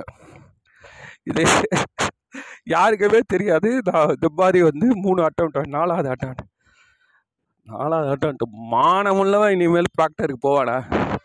உடனே நான் என்ன பண்ணேன்னா இப்போ என் ஒய்ஃப் மட்டும் ஒரு வாட்டி கேட்டேன். ஏங்க நீ எதுக்கு ப்ராக்டர் போய் ப்ராக்டர்னு போயின்னு இருக்க? பேசாமல் சென்டருக்கு போக வேண்டியது நான் சொன்னேன் சென்டருக்கு கிடையாதும்மா. சென்டருன்றது கொரோனாவோட போயிடுச்சு போயிடுச்சு அப்படின்னு நான் நினச்சிட்டேன். ஏன் அப்படின்னா அதையும் சொல்லிடுறேன். ஏன்னு இந்த எக்ஸாம் நம்ம ரிஜிஸ்டர் பண்ணுறோம்ல அப்போ வந்து ஃபஸ்ட்டு ஆப்ஷனு ஃபஸ்ட்டு வந்து ஸ்க்ரீனிங் எதுக்கு பண்ணுறான்னா இந்த ப்ராக்டடுக்கு ஒத்துக்கு சொல்கிறான் you are ready for proctored exam yes sir போட்டாச்சு. அதுக்கப்புறம் உனக்கு இந்த விண்டோஸ் எயிட்டுக்கு மேலே இருக்கணும். ப்ரௌசர்னா இது குரோமில் இருக்கணும் அது இருக்கணும் இது இருக்கணும் இந்த பேண்ட்வித் இவ்வளோ இருக்கணும் எல்லாத்தையும் அவன் போட்டான் சார் போட்டுட்டு அடுத்த ஸ்க்ரீனில் திருப்பியும் வந்து ஒரு ரெண்டு ஆப்ஷன் வச்சுருக்கான் சார் ப்ராக்டட்னு ஒன்று டிக் பண்ணி இருக்குது. அது பக்கத்தில் அதாவது செக் பாக்ஸு என்ன சொல்கிறது அந்த ரேடியோ பட்டன் அந்த ரேடியோ பட்டன் மாதிரி வச்சு இந்த பக்கம் ப்ராக்டரில் இருக்குது சார். இது பக்கத்தில் வந்து ஃபிசிக்கல் சென்டர்னு வேறு இருக்குது சார். இது வந்து இந்த ஃப்ளோவில் நம்ம போகிறப்ப பார்க்கல.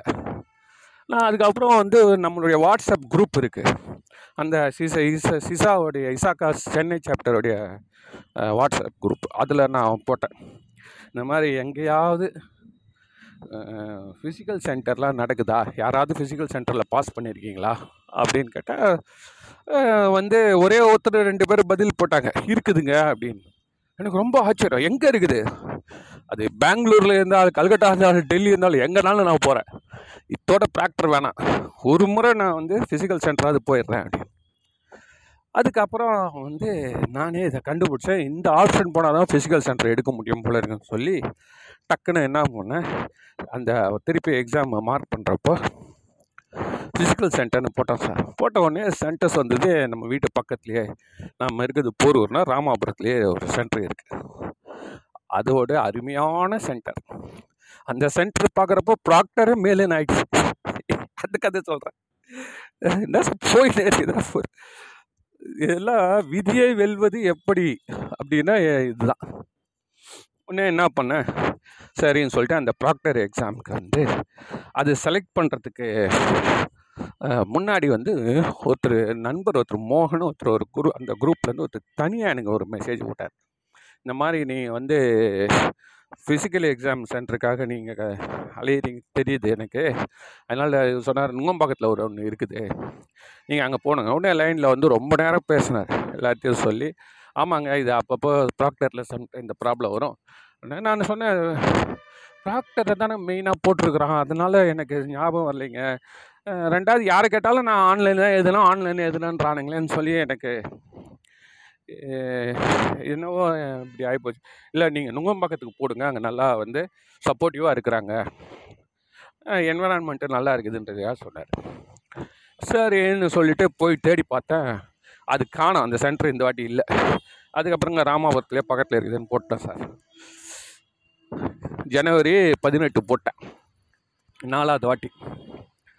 போட்டுட்டு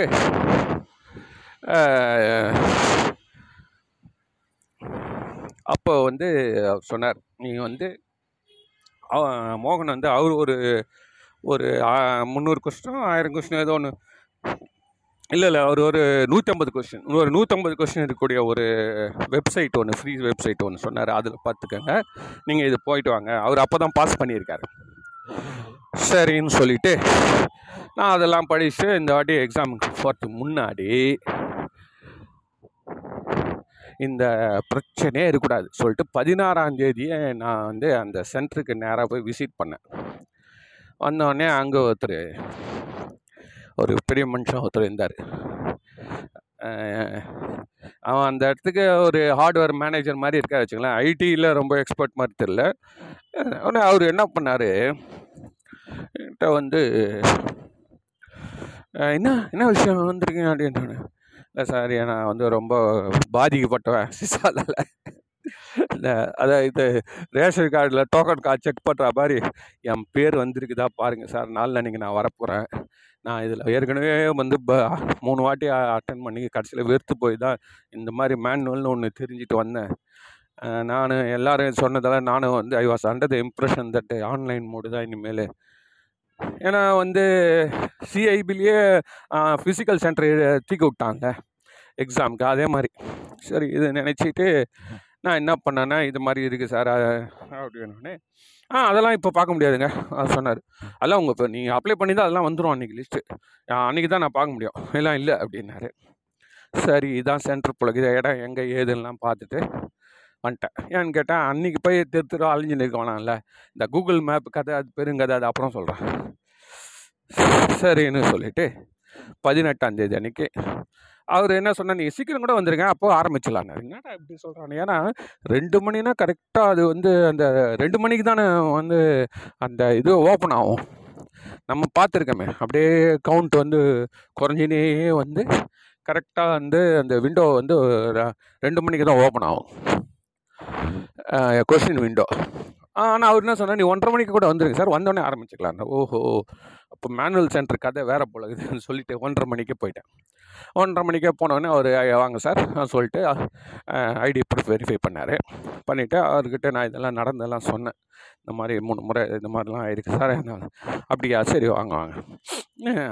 அப்படின்ட்டு ஒரு ரூம் ஒன்றில் ரெண்டு கம்ப்யூட்டர் இருக்குது அந்த ரூமை திறந்து ஏசிலாம் போட்டு ஒரு சிஸ்டத்தை ஸ்டார்ட் பண்ணி விட்டுட்டு லாகின் பண்ணிவிட்டு ஆல் த பெஸ்ட்டு சார். அங்கே பக்கத்தில் ஒரு சுவிட்ச் இருக்குது ஏதாவது அந்த சுவிட்சை எடுத்துங்கன்ட்டு போயிட்டார். ரைட்டு சார் போயிட்டு வாங்க சார் அனுப்பிச்சிட்டேன். அனுப்பிச்சிட்டு ஒரு ஒரு எங்களுக்கு வந்து ஆஃப் அன் ஹவர் அதுக்கப்புறமா ரெண்டு பேரும் ஒருத்தர் ஒருத்தர் சட்டையை பிடிச்சிக்க ஒரு ரெண்டு அரை கணத்தில் கொடுத்துக்கல. அந்த அளவு சண்டை.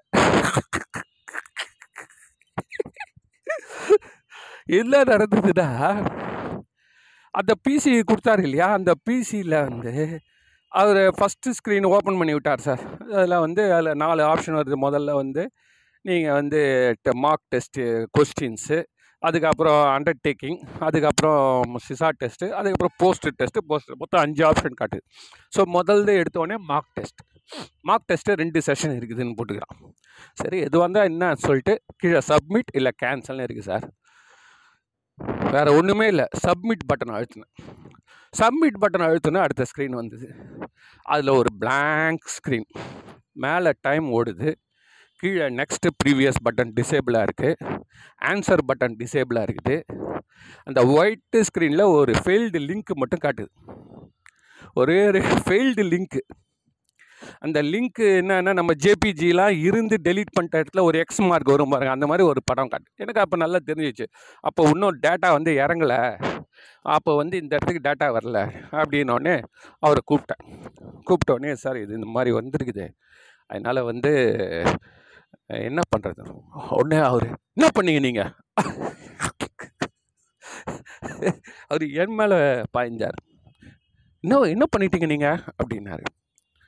ஏன்னு கேட்டால் நான் ஏற்கனவே மூணு வாட்டி கஷ்டப்பட்டேன்னு சொன்னேன்ல. அதனால் அவர் என்ன பண்ணுறாருன்னா யாருக்குமே இல்லாத பிரச்சனை இவனுக்கு வருதுன்னா இவன் தான் பிரச்சனை காரணம். அப்படின்னு முடிவு பண்ணி என் மேலே பாயிறார். சார் ஒன்றுமே பண்ணல சார். சப்மிட்டு போட்டேன். அடுத்தது இதான் வந்து. இல்லை இல்லை நீங்கள் ஏதோ பண்ணிட்டீங்க. ஏங்க எவ்வளோ பேர் வராங்க போகிறாங்க நீ தான் ஏதோ பண்ணிட்ட அப்படின்னா. எனக்கா எப்படி மனநிலை இருக்குன்னு நீங்கள் எல்லாம் நினச்சி பார்த்துக்கலாம்.